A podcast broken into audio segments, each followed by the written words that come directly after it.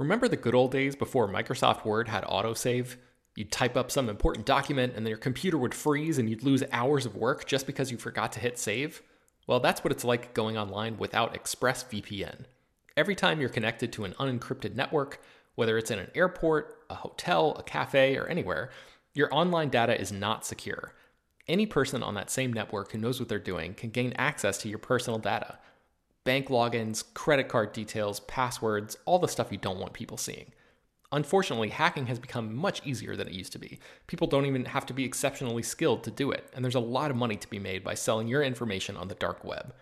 ExpressVPN stops hackers from stealing your data by creating a secure, encrypted tunnel between your device and the internet. It's incredibly easy to use. Once the app is running, you literally click one button to get protected. And it works on your phone, laptop, tablet, and more, so you can stay protected on the go. I've been using ExpressVPN for a little while now, and I can rest easy knowing my info is safe and secure. I've heard horror stories of people who've been hacked, and it sounds like a massive pain to try to get any resolution in the aftermath, so I am not interested in finding out what that process is like. Secure your online data today by visiting expressvpn.com slash slash film. That's E-X-P-R-E-S-S-V-P-N dot com slash slash film and you can get an extra three months free. ExpressVPN.com slash slash film. Hello, everyone, and welcome to Slash Film Daily for August 4th, 2017. On today's show, Ben Pearson joins us, and we're going to be talking about the news Miami Vice, live action Lion King remake, The Dark Tower, Han Solo, and Star Wars Secrets of the Empire. And for the mailbag, Jacob Hall is going to be joining us to talk about favorite video games, books, and comic books that should be movies. And in our feature presentation, we're going to be talking about this crazy Game of Thrones fan theory that is going around the, online that we wrote up on slashfilm.com. So all that and more, but we're going to start with the news. And for the news, I have Ben. How's it going, Ben? Hey, what's up, Peter? It, it uh, I just, uh, you know, I'm recovering from seeing the Dark Tower um, which we both saw last night because it was the only press screening for the Dark Tower. I think what like 23 hours before it is unleashed upon this world. Yes. Which uh, doesn't speak much to the the studio's um, faith in the movie. Right. Uh, the the early responses and reviews have hit the interwebs. Um, and it seems mostly negative to disastrous. Yeah. Um, personally, I was going into this thing expecting it to be a complete disaster, but I was, and maybe I was expecting so much of a, you know, just like a total and utter disaster that I was actually surprised at how coherent it was, especially considering we've heard rumors of it, you know, being a three hour movie condensed to 95 minutes. Mm-hmm. Um, uh, but in the end, it's it's just very generic and boring. Yeah, that's the biggest problem with the film. I read the first book in the series. I know Jacob has uh, has read all of them. He's been the big Stephen King fan on the site. But I read The Gunslinger, and uh, I sort of knew what I was getting myself into with this film. I was also hoping to like it, even though I suspected, greatly suspected, that it was going to be uh, a questionable adaptation and it, it just almost nothing about this movie worked for me. It was like Idris Elba is the only thing in the film that maybe can get by unscathed, and he just barely skates by because he doesn't really have that much dialogue. And that I think maybe is like the central problem of the movie is that they make Jake Chambers, the young kid, the main character of the film, who's and, so bland and yeah, so and generic and you don't even really get into the real action of the story until like I don't know the second act or something. It's like it, there's so much wasted time in there with Jake and like dealing with his family life and all this stuff that like I don't know if that becomes a key part of the books later on in the series or something, but in a movie you do not need that stuff. And I was shocked at how much time was being wasted on that in a relatively short movie that has so much uh, mythology to get to, and it just sort of I don't know. Yeah, the the result was uh, extremely disappointing. I despised every single acting choice that Matthew McConaughey made. Nothing about his performance as the Man in Black worked for me. Um, oh yeah, there, there, there's nothing to that character. He's just like an evil dude doing evil things, and you know, theoretically, he just wants to ruin the world for no apparent reason.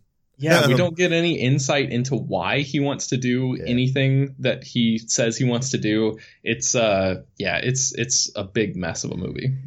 Anyways, you can head to slashfilm.com. There is uh, an early buzz roundup, and by the time that this airs, you should actually see a fuller review on the site um, as well. So, yes, let's move on. Uh, last or yesterday, uh, it was announced that they are going to be rebooting Miami Vice from Fast and the Furious collaborators Vin Diesel and Chris Morgan. Uh, you wrote up the story for slashfilm.com. What do we know? Yeah, it's pretty early days still, but Variety reports that uh, Vin Diesel's production company, One Race Television, is teaming up with Chris Morgan's Chris Morgan Productions to develop a new version of Miami Vice at its old network home, which is NBC. So this is going to be a mainstream, you know, a broadcast cable version of the show. Um, somebody named Peter McManus, who's written a handful of TV episodes, uh, he wrote an episode of the new Spike TV adaptation of The Mist, for example, is going to be writing the script. And really, that's all the like hard you know solid information we have at this point. We know that in 2014, Universal was thinking about making another Miami Vice movie. Um, Miami, Miami Vice, of course, was uh, was the the TV show in the 80s. It was like a huge cultural, um, you know, a, a cultural touchstone for an entire generation. It was hugely influential as far as cop shows and not only you know in the TV world, but like uh, on fashion and just uh, the music of the show and everything. It was like the MTV uh, cops, basically. Yeah, all, all, I remember is they used to be chasing people on on uh, cop boats all the time. Oh yeah, yeah. Oh, yeah.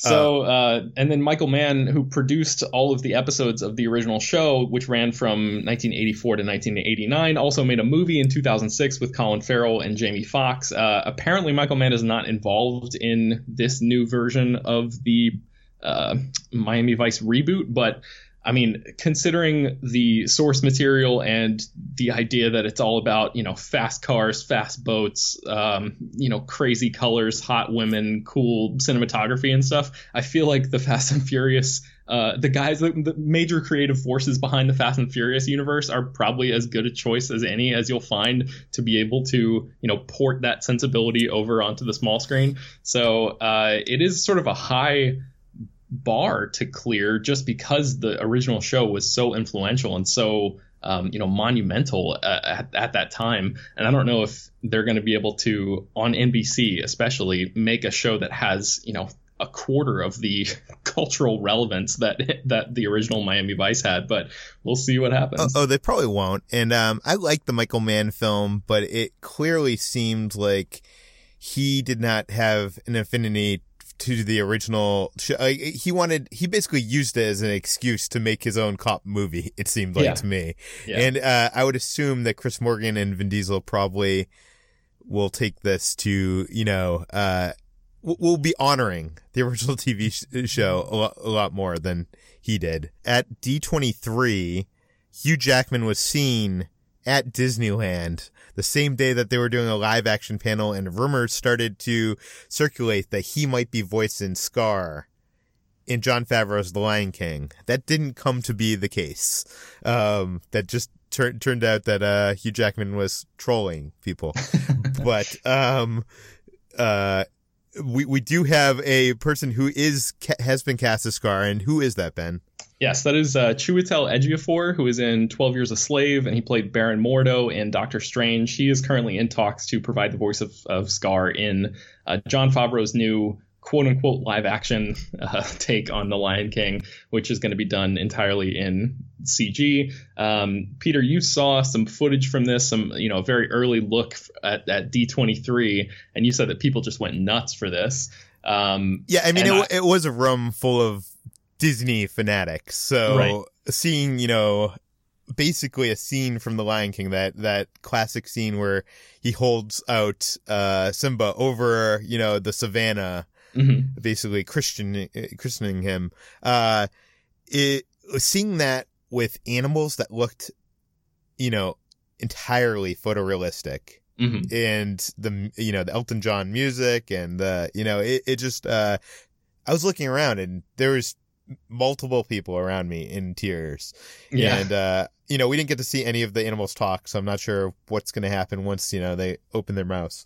Uh, but, uh, it looked very promising and it looked like, it looked like Jon Favreau has learned quite a bit from his, uh, experience on Jungle Book. Um, yeah, and, and this. Is like he has this really nice sense of menace about him when he wants to sort of crank that up. So I feel like he's a really good choice to take on Scar. Uh, Jeremy Irons voiced the character in the 1994 animated movie, but um, uh, Ejiofor was in. He played the villain, uh, the operative, in Joss Whedon's Serenity, um, and I thought that that's one of those like villain performances that has stuck with me ever since I saw the movie that came out in like 2005 or something. Um, so I am uh, I'm excited to see him play another villain, or at least one that. Um, that is like a full-on villain because a lot of times he's played characters that have sort of toed the line but this scar is obviously like a classic shakespearean type of villain since the lion king is basically a retelling of hamlet anyway Yeah, and, and and this is another example of Disney's incestuous casting choices. Um, it seems like they love to, you know, have. I, I- know the the Hollywood era of star contracts is not happening anymore, but it, it, it definitely seems like they like to bring the same people back for multiple movies, like Lupita is in a, in a bunch of stuff. Uh, we have um, josh gad yeah, Josh Gad is in everything. Lin Manuel is is you know coming back. Uh, you know, it, it's just um, this seems like another case of that. Um, you know, they probably liked working with him and bringing him back for this. Uh, I mean, it seems he seems perfect for the role, anyways.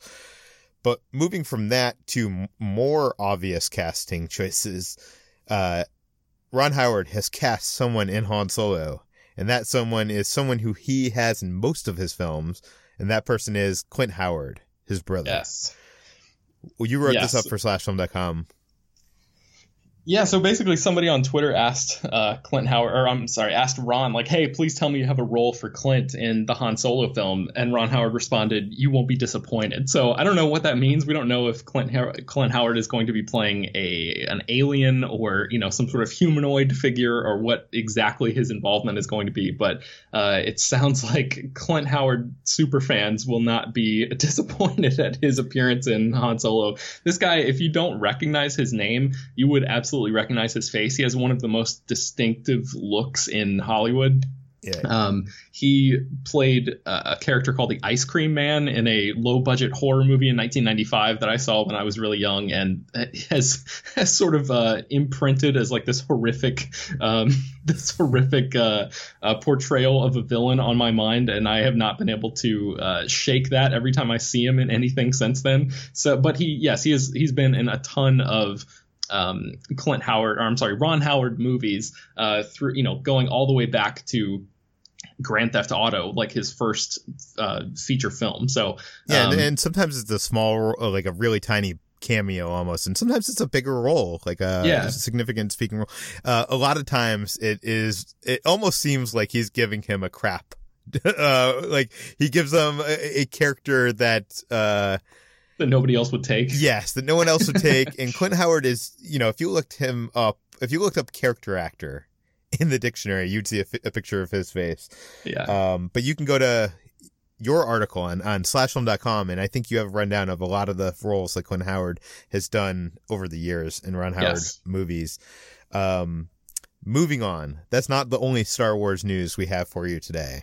Uh, they have announced that they are going to be doing I, ILM X Labs is teaming up with uh what is the company? The um it's called Lucasfilm, and then The Void is The the Void. uh, the VR company. Yeah, and they're teaming up for this thing called Star Wars Secrets of the Empire. It's going to be coming to Disneyland and Disney World Resort at their downtown Disney locations.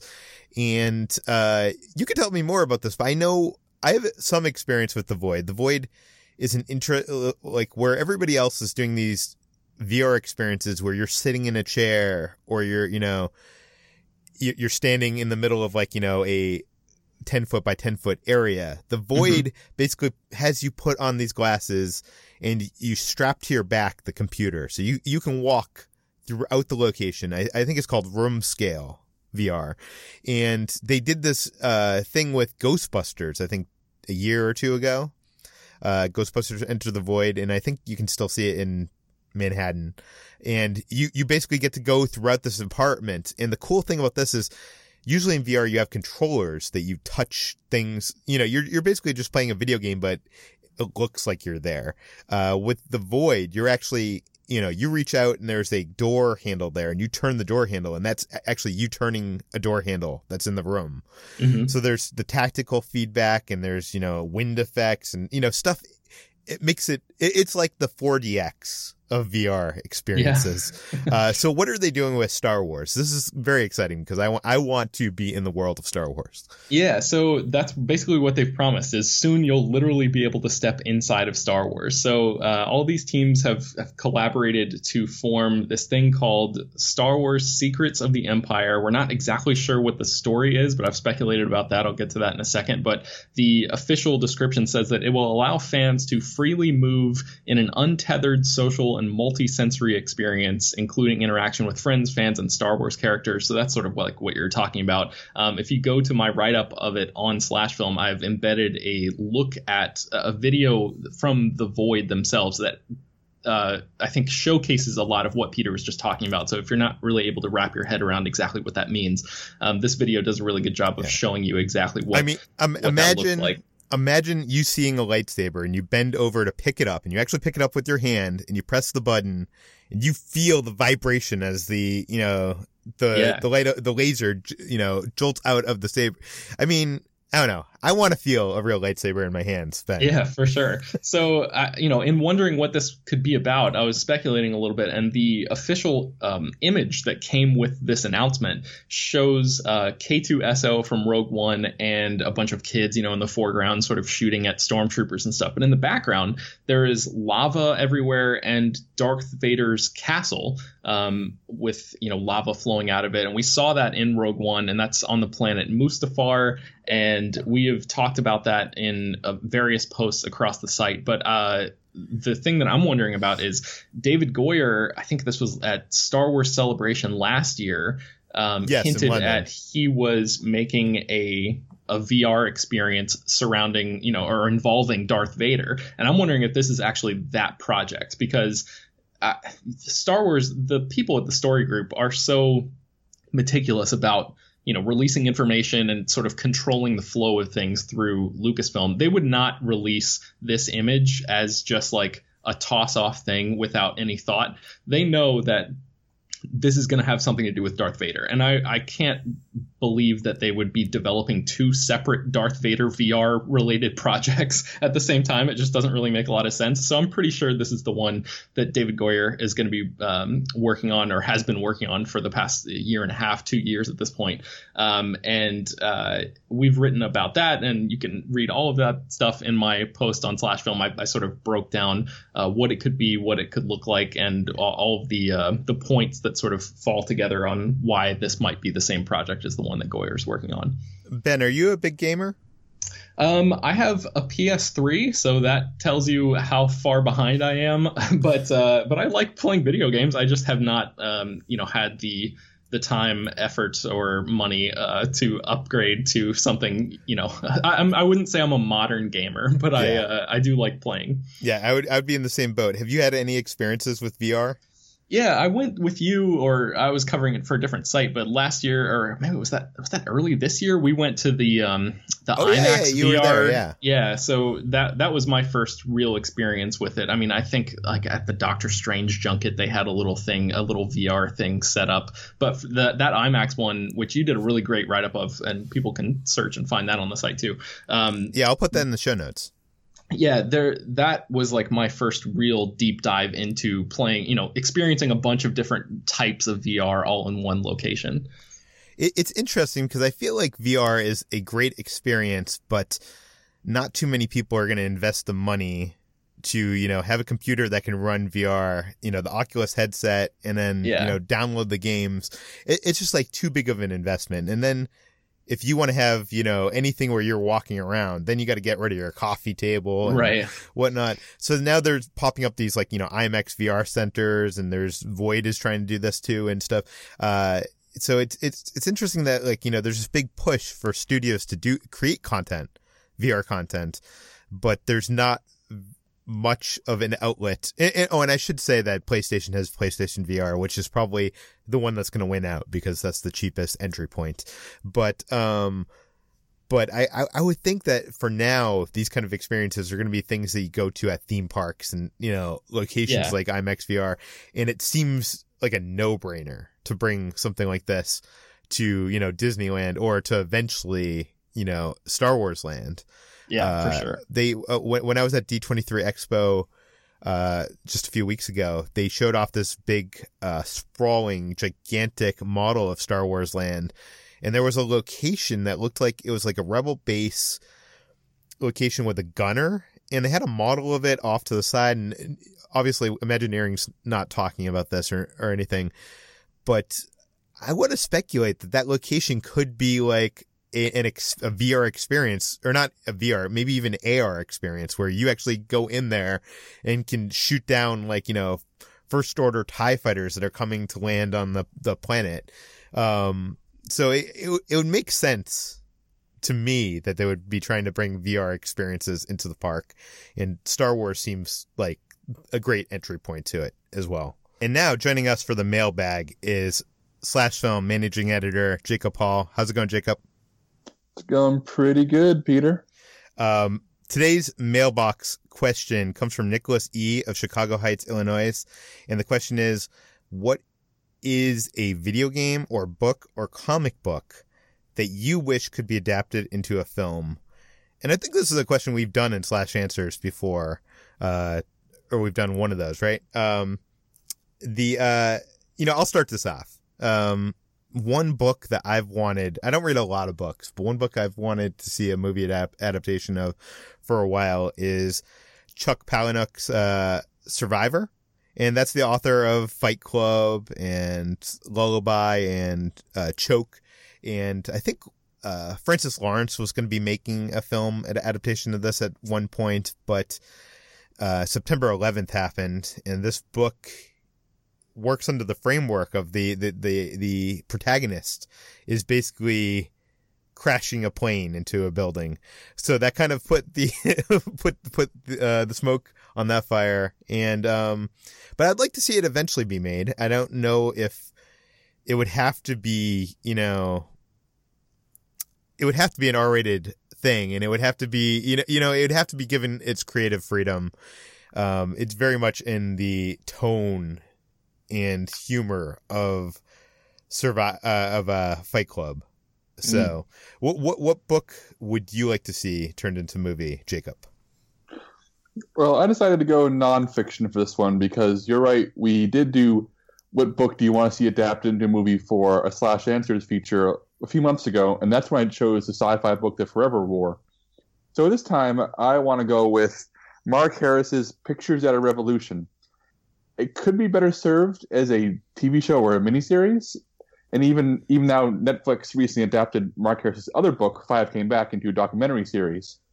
But it's such a great series of stories. I think all complement each other. The basic gist of the book is that it takes a look at the five Best Picture nominees of 1968: Bonnie and Clyde, The Graduate, Guess Who's Coming to Dinner, In the Heat of the Night, and Doctor Dolittle, of all things. and it and it examines these five movies. And says, okay, here's an example of old Hollywood and new Hollywood colliding. You have The Graduate and Bonnie and Clyde, these these trailblazing movies.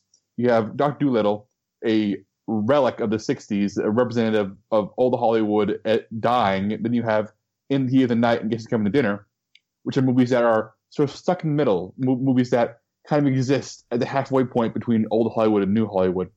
And it's fascinating as a film fan but then there's so many amazing characters in it, uh, from studio moguls to directors, producers, actors.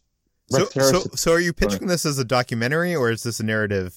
Oh no, this is a narrative because some, somebody has to play Rex Harrison, the star of Doctor Dolittle, who is a crazy person, or who was a crazy person, an alcoholic whose uh, whose wife was a legitimately mentally ill person who he dragged on the set and who would strip tease and get drunk in front of the in front of everybody, and it, it, it's just all kinds of bad behavior, all kinds of production stories. And I just picture this sort of five chapter movie where you see these five movies being made, like windows into these people at this point in time in film history.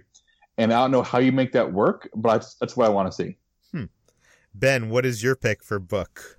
Uh, I would go with The Devil in the White City, which I think uh, Martin Scorsese has been talking about adapting with Leonardo DiCaprio for a long time. I think years at this point. Yeah, but that, I that- just that's one of those long in the works projects. Yeah, I recently got around to reading the book, probably last summer or something like that. Um, and Erik Larson's novel is just, I mean, it's not even an, it's like, it's a weird blending of, uh, of like real events. It's all real events, but there's a little bit of fictionalization going on with some of the, uh, the dialogue and stuff in there. But it's very, um, it's almost like Peter, we were talking on previous episodes about that Secret Histories of Hollywood uh, podcast. It's Yeah. sort of like that, but in book form, where it's like the author takes a little bit of liberties, um, but it's extensively researched, and like the the bibliography in the back of the book is like longer than some chapters of the book. It is insane how much time was you know spent uh, diving into this world, and it is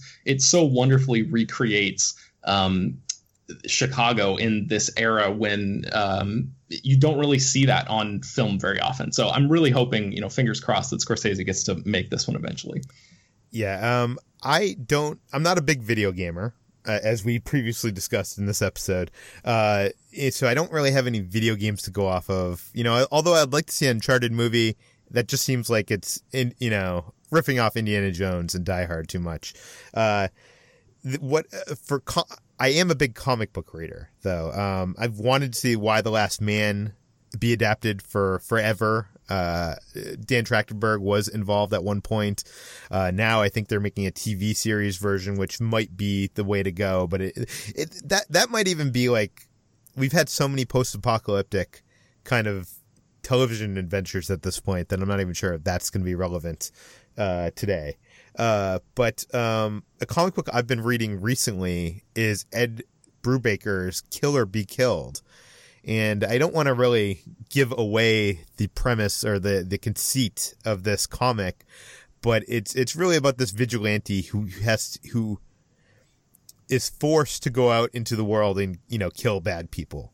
And um, why you got to find out. You got to read it to find out. Has a very uh, has a very like David Fincher kind of cold but funny take on it. Uh, you know, you could compare it to Fight Club, uh, which is strange because I, uh, you know, my other one was the author of Fight Club. Um, but yeah, that would be another choice from the comic realm.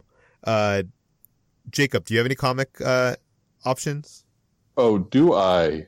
Uh, it's actually, I have so many comics I'd love to see adapted, but think about the times we live in.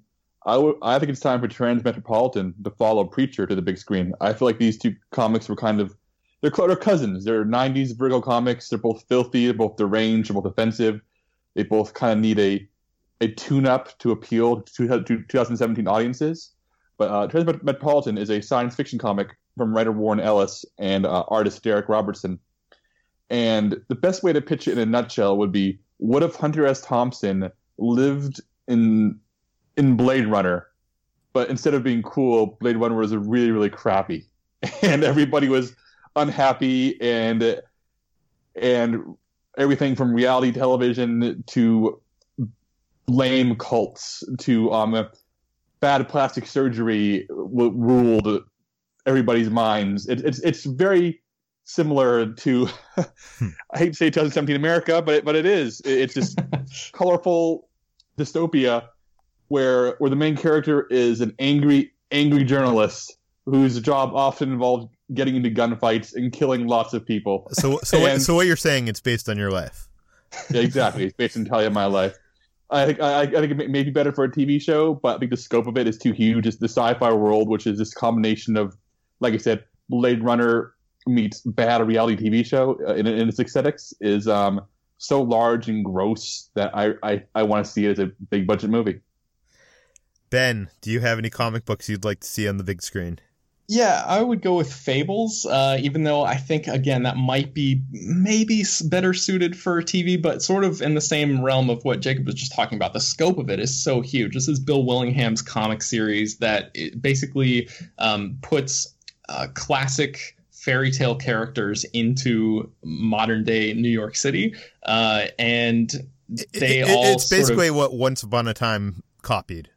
Yes, yes, exactly. I was really pissed when Once Upon a Time came out because I I was like I think ABC was also developing a Fables show at that point and then they ended up going with this other version and I was like, wow, this is just so nakedly obvious that you guys took that idea yeah. and didn't want to pay Bill Willingham for you know, for the work that he did on this comic series, and you just basically ripped it off and, and created their their whole other thing. But uh, but I, even if you have seen Once Upon a Time, I would highly highly recommend diving into Fables. And uh, I haven't even gotten all the way through the whole thing yet, but um, all of the comics that I've read so far have been fantastic. So uh, that one would be uh, definitely a cool choice for a movie. Yeah, and those are like mysteries. Uh, it's uh, you know, the, the, my hesitation about it becoming a TV show is I think it probably needs a bigger budget for yeah, some exactly. of these creatures and and stuff.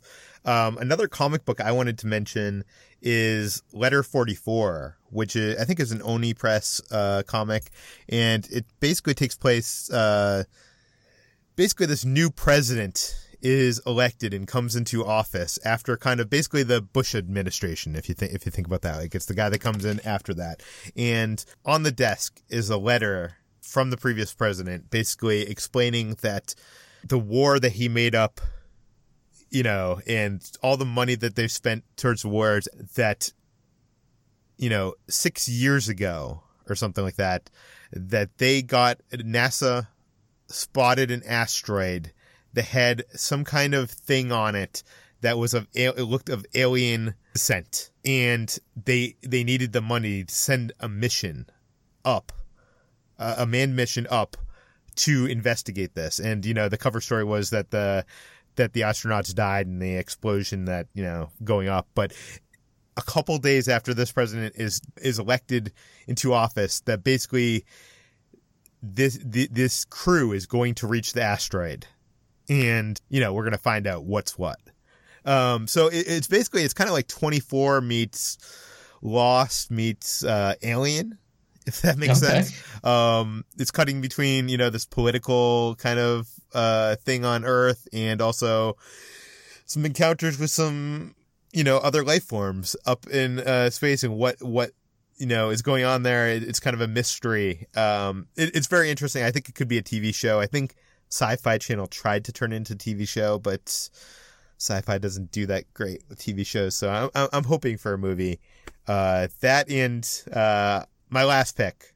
Uh, not to belabor all these picks, but uh, my last pick is Gotham Academy, which is this comic from DC that basically takes place in this uh, prep school in Gotham and it, it's kind of like one of those books that it isn't about superheroes, but it, you know, it's set in that world of you know Batman and super villains, and it's it's a lot of fun, and I could definitely see that being a CW show like Riverdale. Um, it could it could be a lot of fun. Um, do you guys have any video game picks?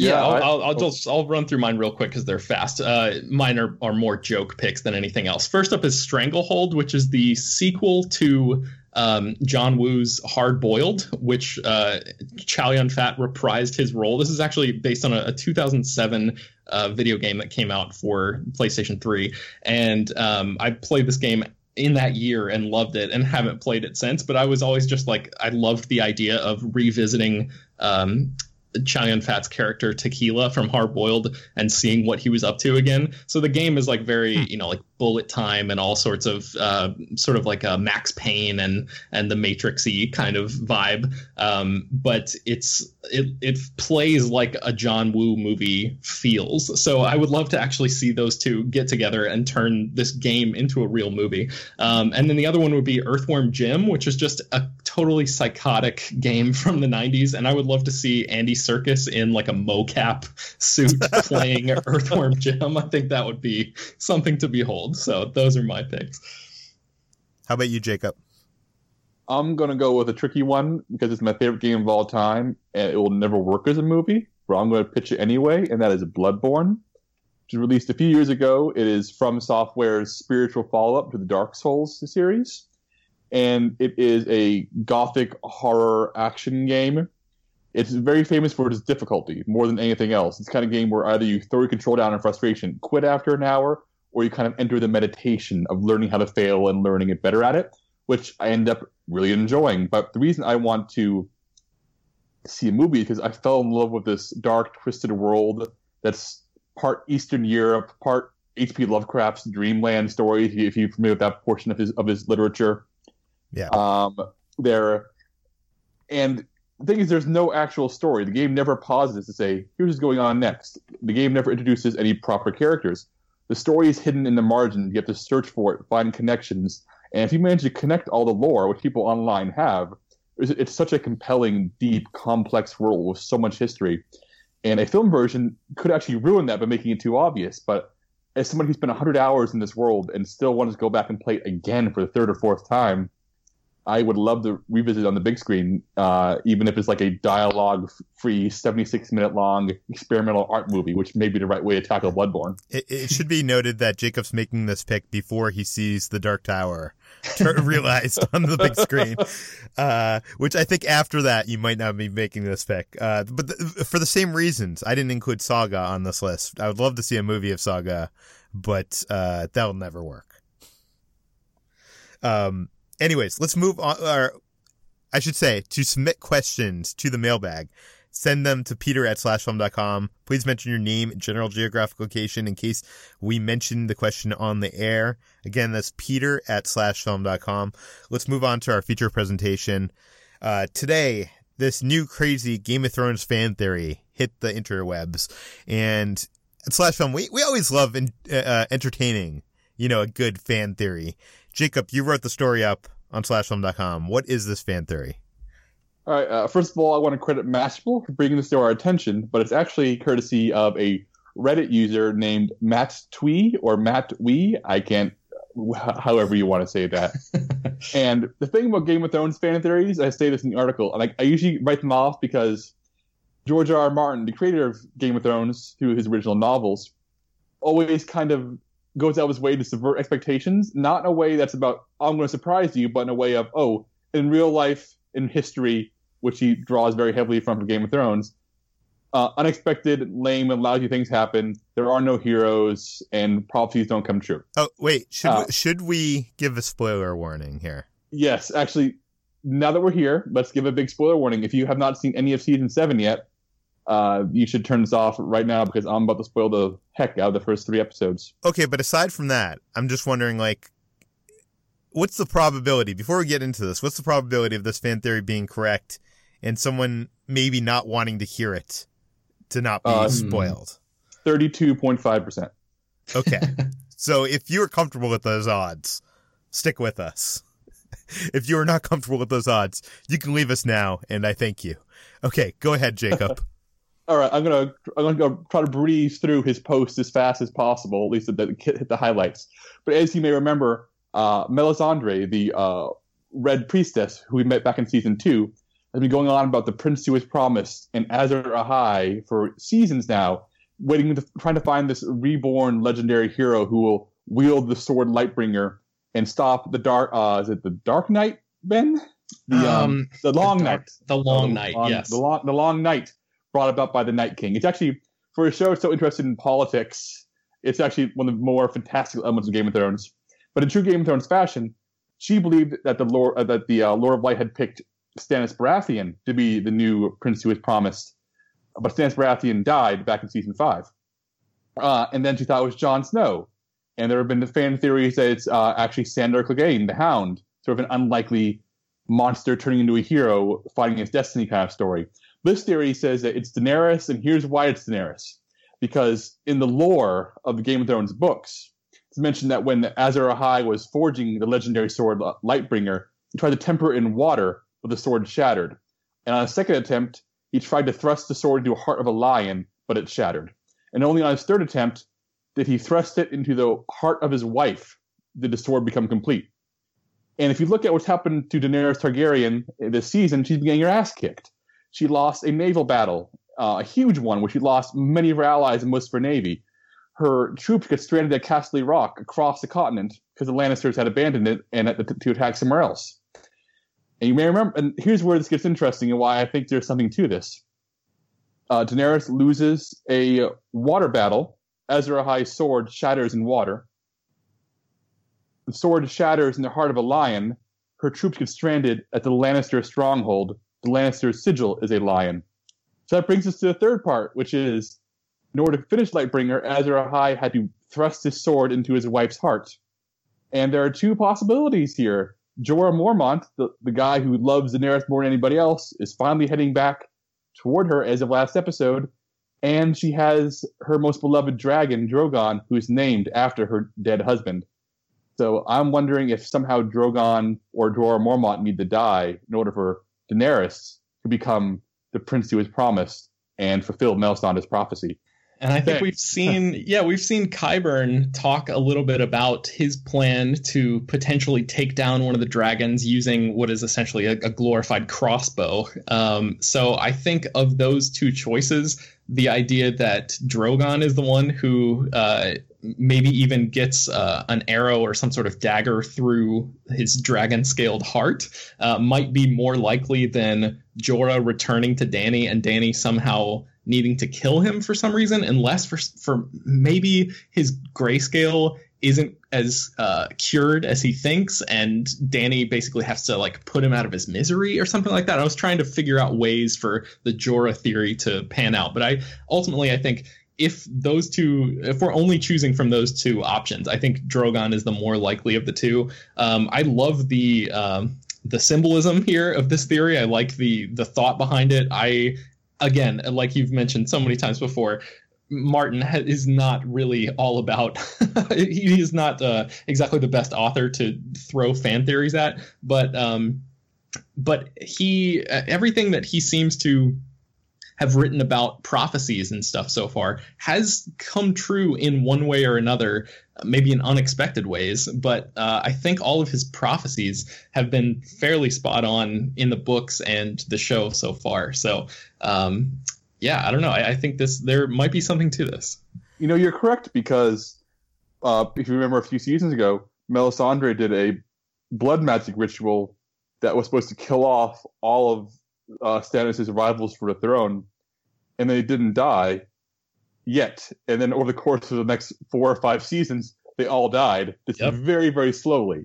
So, uh, you know, there could be truth to this. Mel Melisandre knows what he's talking about, but magic in this world isn't wave your hand and cast a spell. It's dark, weird, unpredictable stuff that comes from regions that no one on the show understands. So if prophecy is true, then it could be unexpected and I think also it might um, it might be a little easier for book fans to take what's happened in this season of the show if they know if it does prove to be true and if it is you know sort of symbolically aligned with this Azor Ahai prophecy. Because as of right now we've already talked a lot about how the pacing of the show has increased dramatically and um, you know Danny is just yeah like you said getting her ass kicked over and over again. And it seems unlikely that somebody so powerful would be um, getting so handily beaten, but maybe if it's all part of this larger, you know, pieces falling into place to make this prophecy come true, maybe that will make the whole thing a little bit easier for uh, book fans to take.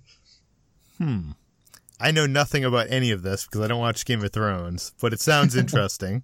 and hopefully the listeners at home has have gotten something out of this. More than I have gotten out of this, I hope. Um, anyways, guys, uh, you can find all of our work. You can find this whole story on slashfilm.com. You can find all of our work on slashfilm.com. Ben, where can we where can we find you on Twitter? Yeah, you can find me at Ben Pears. And Jacob, where can we find you on Twitter? Jacob S. Hall, where I'm moaning and whining today, so ignore it. and as always, you can subscribe to us on iTunes, Stitcher, Google Play. Please, if you like this podcast, go to iTunes, give us a five star review and rating, and uh, because that helps. And tell your friends. We could always use more listeners. Um, I mean, we're producing quality content. I think on a daily basis. So please send some more people our way. And uh, as always, if you have any feedback, send it to peter at slashfilm.com. We'll see you on Monday.